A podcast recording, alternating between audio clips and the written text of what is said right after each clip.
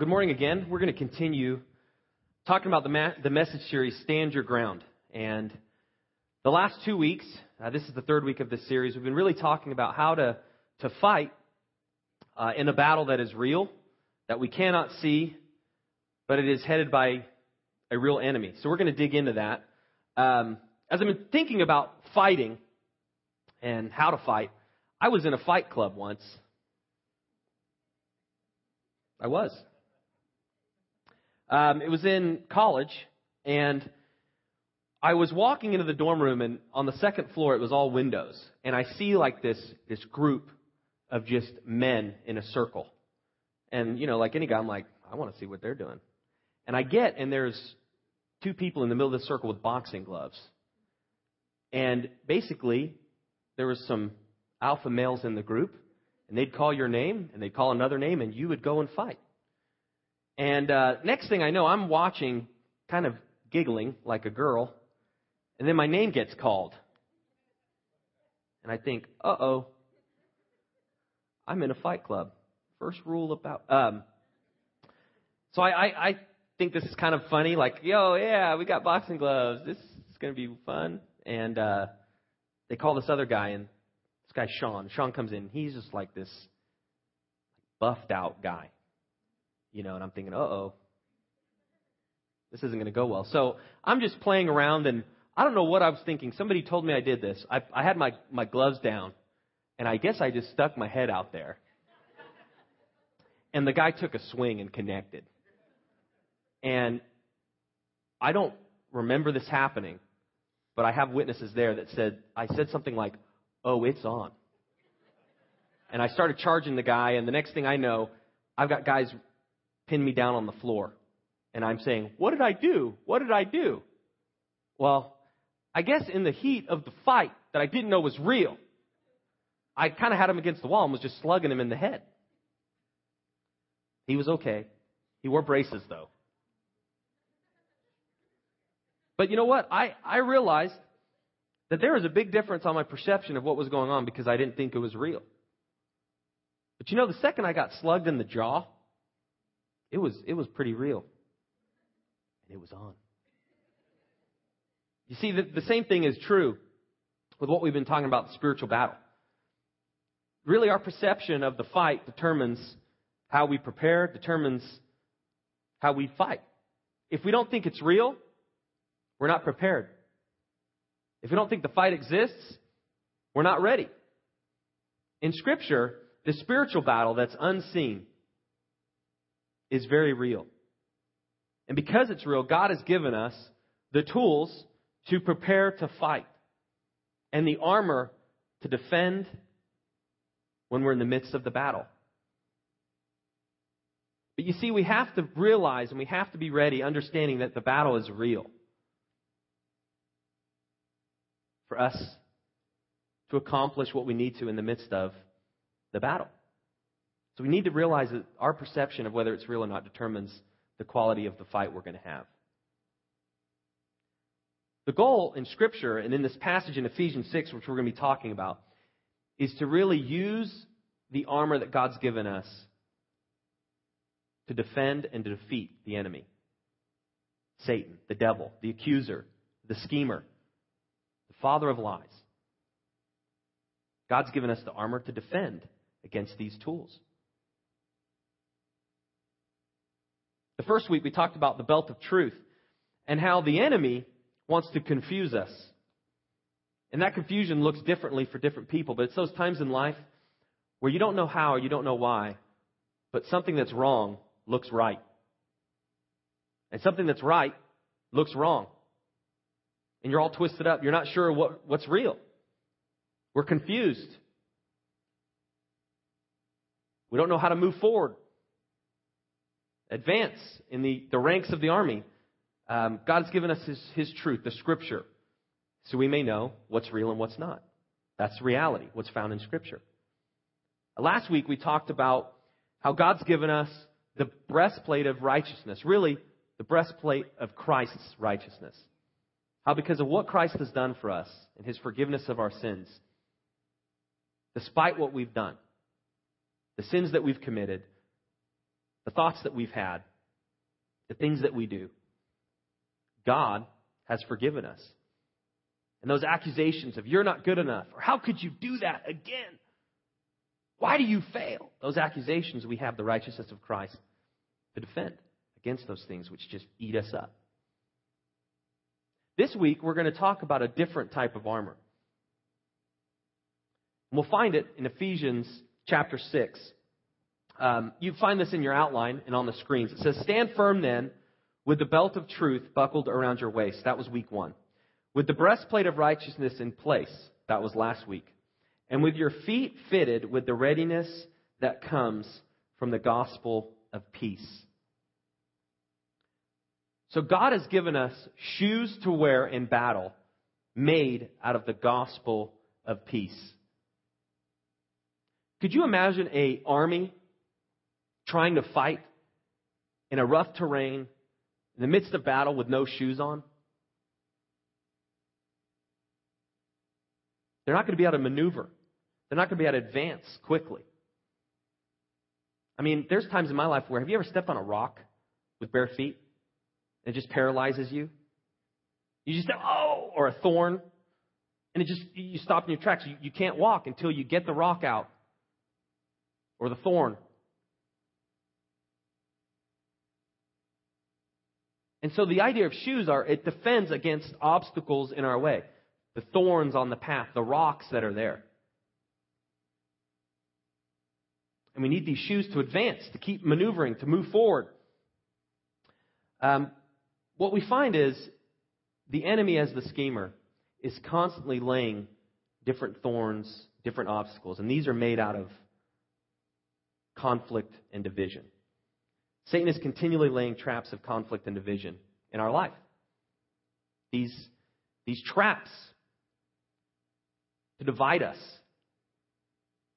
to cause trouble in our relationships, pain, hurt, bitterness. These are, are from the enemy. James 3 says, Who is wise and understanding among you? Let him show it by his good life, by deeds done in humility that comes from wisdom. Okay, that's one part. Keyword. But if you harbor bitter envy and selfish ambition in your hearts, do not boast about it or deny the truth. Such wisdom, quotes, does not come from heaven, down from heaven, but is earthly, unspiritual, of the devil. Okay, so the writer of James is basically saying this. When you are really thinking about your goals and your needs above others, you're not just being not nice. You're actually having the attributes that are attributed to the devil. That word of the devil means devilish. When we're selfish and bitter towards people, we're being devilish. That's his territory. That's the way he acts. That's the way he's wired. So the writer in James is saying this is the trap of the enemy. This isn't just be nice because that's good. It's if you really allow your life to be led by putting yourself above others, not forgiving, you're playing into the enemy's hands. This is the seriousness of the scripture. And verse 16 says, For where you have envy and selfish ambition, there you will find disorder and every evil practice. Again, we can equate this to the military analogy. The word there, disorder. When you act like this, you have disorder. Means instability or chaotic. Not many armies accomplish the mission in chaos. You imagine an army without a clear leader, without a goal in mind? If people in the army aren't sure what they're supposed to do, it's chaotic. They cannot advance. So the picture in the scripture is as we harbor bitter envy and selfish ambition, as we allow this to be the way we live our life, our life will be chaotic. It's going to be unstable, and we cannot make progress. So Satan is continually laying these traps for us to fall. The truth in Scripture is this we must learn how to avoid these pitfalls. As I was preparing for this message, this idea of, of the enemy using conflict and division to derail us. In my own life, I've always thought, you know what? I need to make sure I'm forgiving people because that's what God told me to do, which is true. But when you dig into the scriptures, you realize that forgiveness is actually equated to how the enemy will involve in your life or not. If you're quick to forgive, you're giving the devil less room to work. If you're bitter and envious over time, the enemy has more room.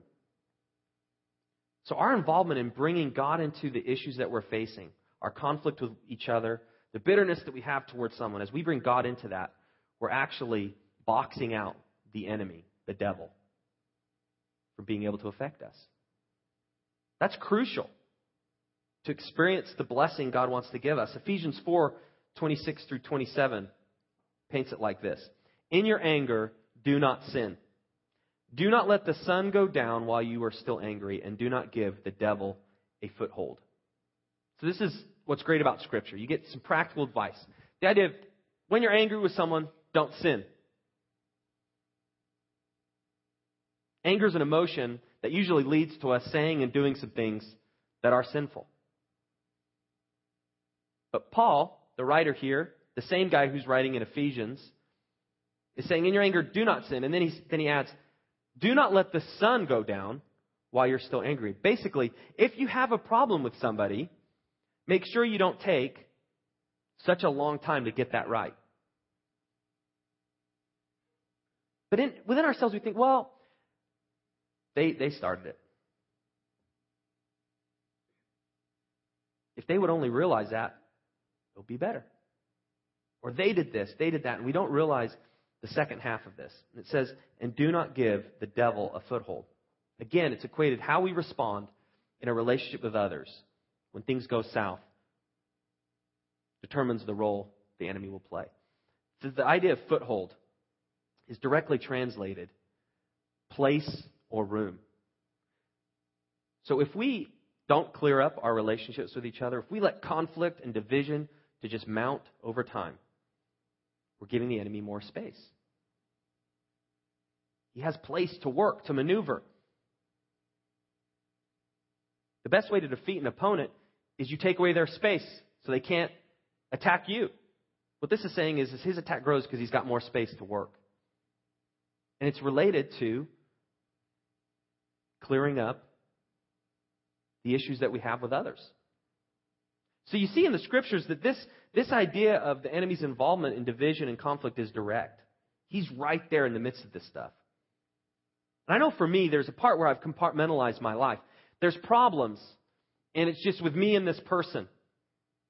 And a lot of times, if they would figure out what they need to do, it's going to get better. If they would make the steps to making it right with me, it's going to be better. But what you find in the scripture is it's not just me and this person. Part of this invisible spiritual battle is going on. And the way that we respond determines how the fight will go. This is real life stuff. So the God is giving us shoes. And it begs the question, why why shoes? You know, if I'm going to battle, I'm thinking, you know, give me a spear, give me a gun. How many of you would say, hey, can I have the, the ten and a half shoes? Doesn't make a lot of sense. Why shoes? What's this idea of as traps are laid that the enemy puts, the only way you can maneuver around a trap is to run, to move. A weapon, a gun, doesn't help you get past a trap. So these shoes allow us to maneuver around these obstacles that the enemy is continually putting there just to mess up our relationships with each other. And you know what? You, you, you start to realize, well, why, why is the enemy so concerned with stirring up conflict? Well, think about conflict in your own life. Would you say you've had a conflict in the last week with someone? You don't have to raise your hand. You could blink twice, right and then left, and then I'll know. You've had conflict in the last week with someone. Or maybe it's this morning. Or it could be years ago. You realize that when conflict happens, when you, you have an issue with someone, doesn't it take on a life of its own? It's hard for you to focus. You're at work and you keep coming back to, oh man, why is this thing so screwed up? And it affects your other relationships. You can kind of just become detached because this, this conflict is just a swirl. It's just taking all your focus. So it affects your relationships with others, it affects the way you focus at work. It really does take us down. Because all, that's all we can see. That's all we can see. As we're in the pit, as we're in this trap, this is all we have. We're just looking. All we see is the light up there. We're in this trap. We're not advancing. We're not moving. We're not fighting. It paralyzes us. But God wants to give us these, these shoes made of the gospel of peace so we can move. How to use the gospel of peace. Um, Isaiah 52 7 says, How beautiful on the mountains are the feet of those who bring good news, who proclaim peace, who bring good tidings, who proclaim salvation, who say to Zion, Your God reigns. You ever admired somebody's shoes? Some of the girls are like, guys are like, huh? I, the only time I've ever admired a guy's shoes was when the first pair of Nike Air came out. And I, he was the only guy I knew. I was in England. Somehow Nike's like didn't cross the Atlantic. There's one guy I knew in elementary school that had Nike Airs, and we we were doing this high jump, um, and no joke, he cleared the bar no one else could, and all of us swore it was because the Nikes. Seriously, we're like, it's the Nikes. It's got air, pockets of air. So all of us are like, I gotta get, you know, I gotta get me some of those, you know, pair of Voits later in seventh grade. Still didn't have them. You ever heard of Voits? Yeah, me neither. Little pumps. but you know, there's this idea of wow, shoes, those are cool. And you know, in Scripture, like oh, shoes, I want the real armor. Well, you you find that the, these shoes are, are, are special, better than any Nike Airs you could ever get. They're made by the gospel of peace. So let's look at what does that mean. Well, Ephesians 2:14 through 18 explains it. But the way you lace up your shoes and run, this is kind of what the thing is saying is you see the obstacles around you of conflict and division. You got to lace up your shoes and run. Advance past the pitfalls and the traps and move towards peace. Um, John Piper talks about this idea of the gospel of peace. John Piper is an author and a pastor of a church, and he says the good news of peace is that when Christ died, and shed his blood for sin, two kinds of enmity were overcome. The enmity between God and repentant sinners was brought to an end, and the enmity between races and factions in Christ was brought to an end. So Christ became our peace. That is the gospel of peace. The idea of the gospel of peace is we have been given the opportunity to become right with God. Although we've sinned, we can become right with God because of Jesus Christ. He's forgiven us. And so the wedge that's there because of how we failed has been removed. And Christ is the bridge to that life that we can experience. So that's the first thing. The gospel of peace is we can experience new life as we commit to Jesus Christ. That's what the gospel is, the good news. But the second is just as important, and it's as we experience the new life in God through Jesus Christ, we actually have harmony and peace with one another. That's the power of the shoes of the gospel of peace. It makes us right with God, and it makes us right with others. It allows us to maneuver around the traps of conflict. So, the first thing that you need to do to lace up your shoes is you need to be ready to explain God's forgiveness. Be ready to explain God's forgiveness. This is part how you secure your shoes. Secure your shoes in real life, you got to tie those laces. Make sure they're tight. How we make sure these shoes of the gospel of peace are tight, we, we explain God's forgiveness to other, others. Ephesians 2 14 through 18. Um, For Christ himself has made peace between us, Jews, and you Gentiles, by making us all one people. He has broken down the wall of hostility that used to separate us. By his death, he ended the whole system of Jewish law that excluded the Gentiles. His purpose was to make peace between Jews and Gentiles by creating in himself one new person from the two groups. Okay, Jews and Gentiles. Jews were the Israelites, the Hebrews, God's people. Gentiles was every person that wasn't Jew, Hebrew, or part of that God's people. So he's saying that there's basically everyone in the world, there's opportunity for conflict because we're different. What Paul's saying is, yet because of Christ, he, he makes one out of the two. Despite our differences, as we commit to Christ, we have more in common than we ever would have any other way. Together as one body, Christ reconciled both groups to God by means of his death.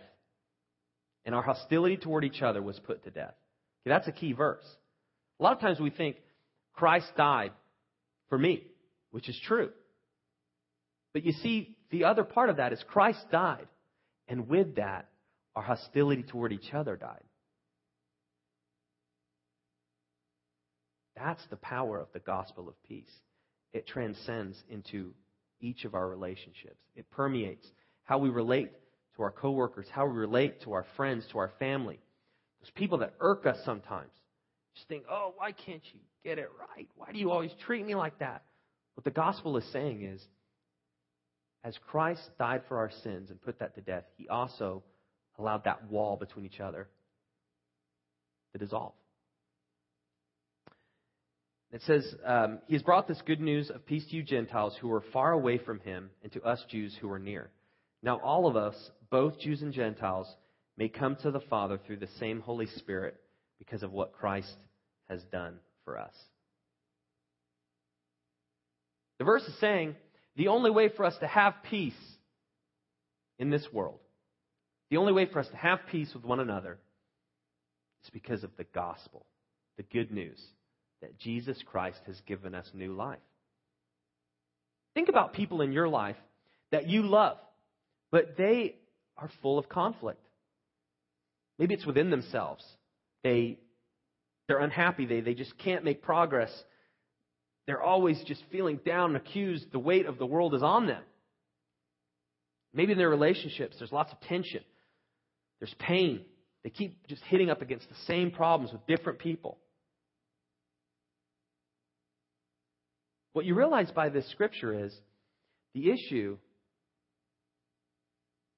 is bigger than just these problems. The issue is they need the peace of God.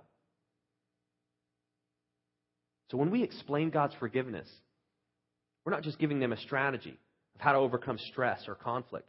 We're actually connecting them to the source to experience real peace. You can't buy that on Amazon. You can't find that in a movie or entertainment. You only find that in a relationship with God. That is the good news. Uh, John Lennon uh, wrote a song, basically thinking and imagining about what this world of peace would look like. He, he desired this idea. But the way he thought you get it was a little different. Let's go ahead and listen to that.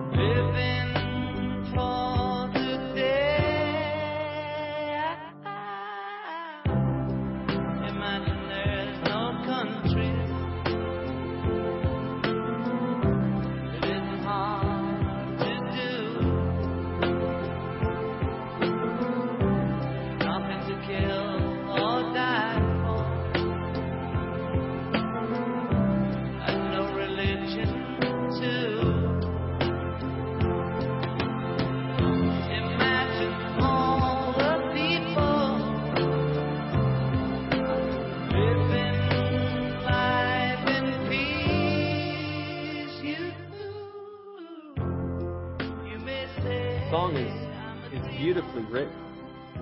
What you find is, is the premise of the song is if we're left to ourselves without the government, without religion, if we're just left within ourselves, there'll be peace. And then I look at my daughter and son as I leave them alone. I can't imagine the peace he's talking about. Imagine there were toys for both of you to have. And as soon as you have it, you want the other. That's my song. Coming out next year. Um, but he, he dreamed of this. And when you listen to it, man, it's, it's kind of just draws your heart. Man, imagine. Wow, that'd be awesome. If it was, yeah, if it was just, just us. Problem is, if I'm there, and if you're there, there's probably going to be some conflict. That's the reality of it. And the scripture couldn't paint a more opposite picture. Basically, the only way to overcome this conflict and, and only, the only way to attain the peace that we want is through a relationship with God. That's it. The gospel covers the mother of all conflicts, and that's between us and, and God. Until there's peace with God, there can be very little peace with each other. That's, that's the truth. Colossians 3.13 says, Bear with each other and forgive whatever grievances you may have against one another. Forgive as the Lord forgave you. There you find the basis for forgiveness is that the Lord, Jesus Christ, has forgiven you. You can't discover it within yourself. You give because it was given. That's the reality. So, with conflict and division, that uh, the idea of disorder, like we talked about, that's the unstable ground. Well, the only way to go from unstable to stable is to have a strong spiritual base. This is how you could share to explain God's forgiveness with someone else by the acronym BASE. Uh, the first thing is B. Believe Jesus Christ died on the cross for me and pr- proved he was God by coming back to life. That's the first part of a, a spiritual base that people can have. Second is accept God's free forgiveness for my sins.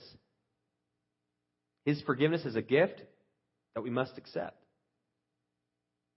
It's not ours until we accept it. The S is to switch to God's plan for my life. Right by there, you could draw just a little U turn. That's what it means to switch. You're switching roads. The way you've been living, trying to figure out conflict by yourself, trying to attain peace any way that you can, it doesn't work. You realize that. And you decide it's time to switch to God's plan. Or the E is to express my desire for Christ to be the boss of my life. For most of my life, I've called the shots myself, and it hasn't worked. So, God, I want you to call the shots for my life. I need a new, I need a new way. That's how the gospel of peace works. That's what it means to lace up your shoes. Being able to share this to somebody in a way, in the midst of the peace and turmoil that they're facing, to see God's hand and how He wants to have a relationship with them. That's how we overcome conflict with each other. We experience the blessing and forgiveness that comes with a relationship with God. Does that make sense? So that's what it means to explain God's forgiveness. The second is we need to be ready to extend God's forgiveness.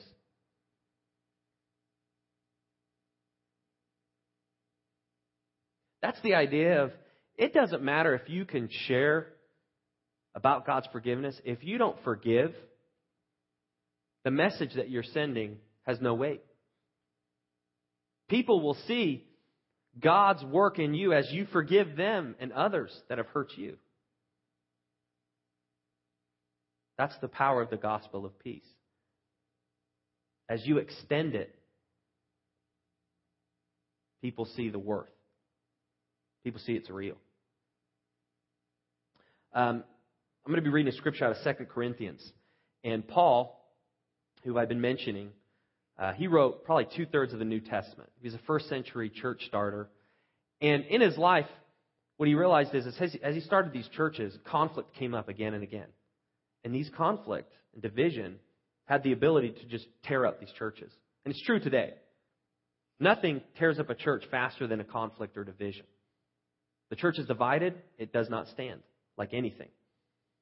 And so in 1 Corinthians, he's writing uh, to them about this brother, part, this part of the family. He's part of the family of the church, and he was involved in sexual sin. And the church disciplined him and basically threw him out of the church.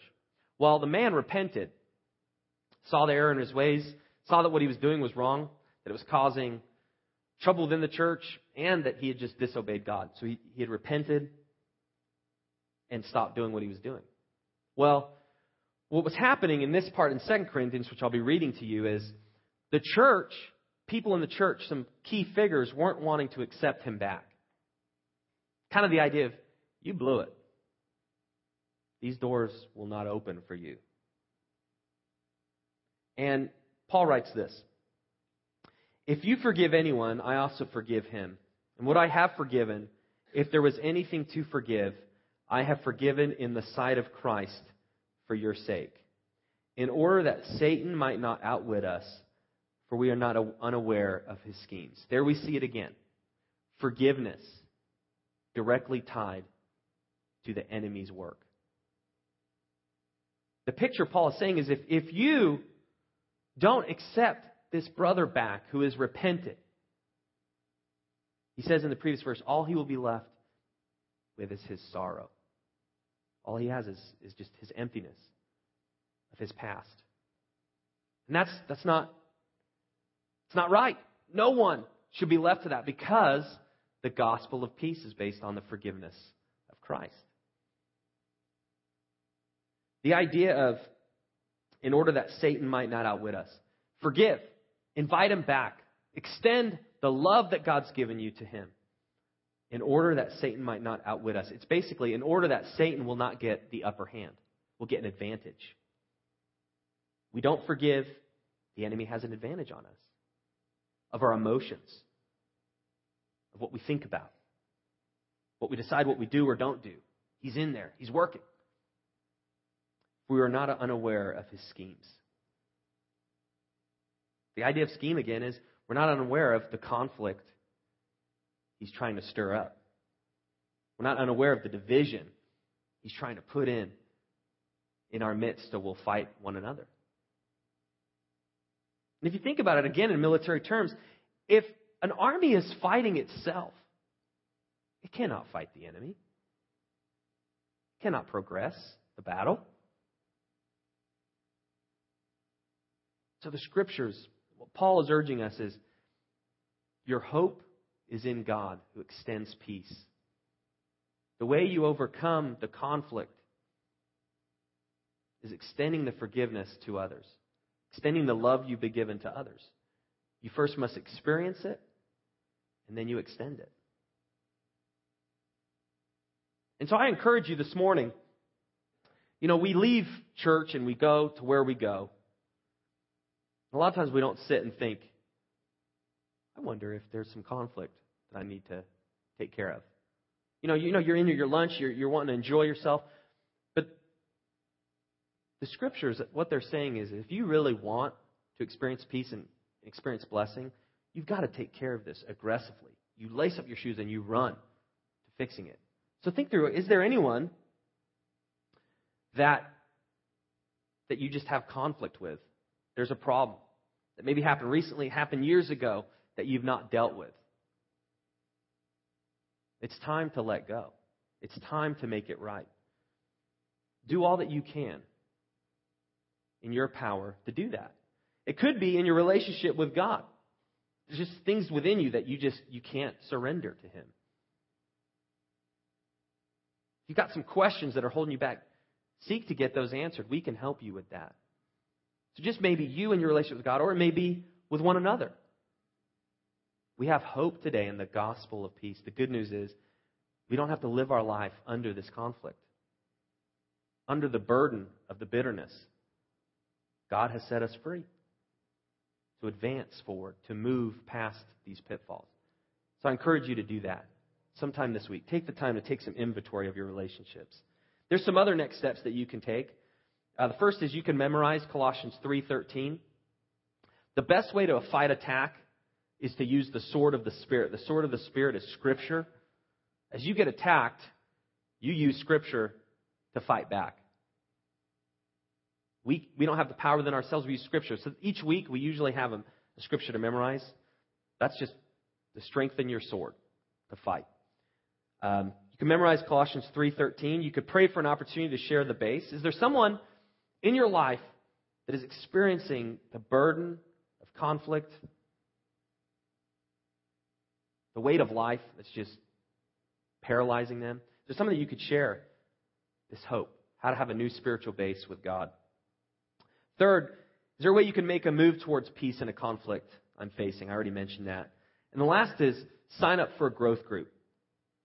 That doesn't really seem all that connected.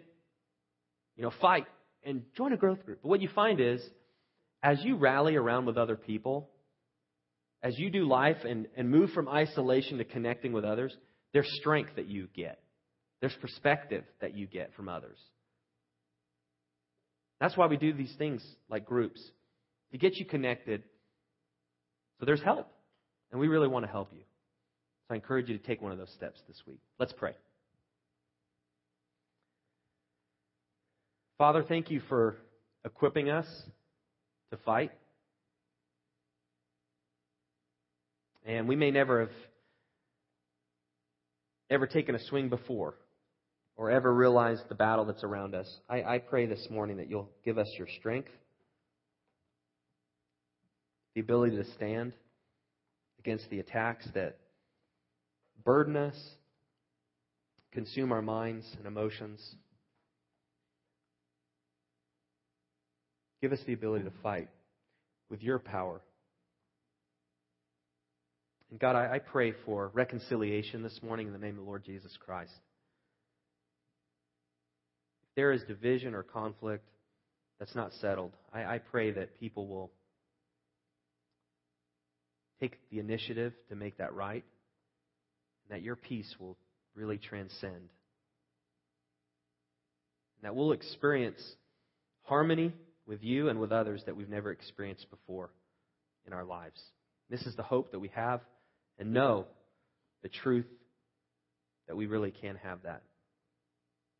So I, I, I pray, God, this morning you'll give us a little taste of that. In the name of the Lord Jesus Christ, amen.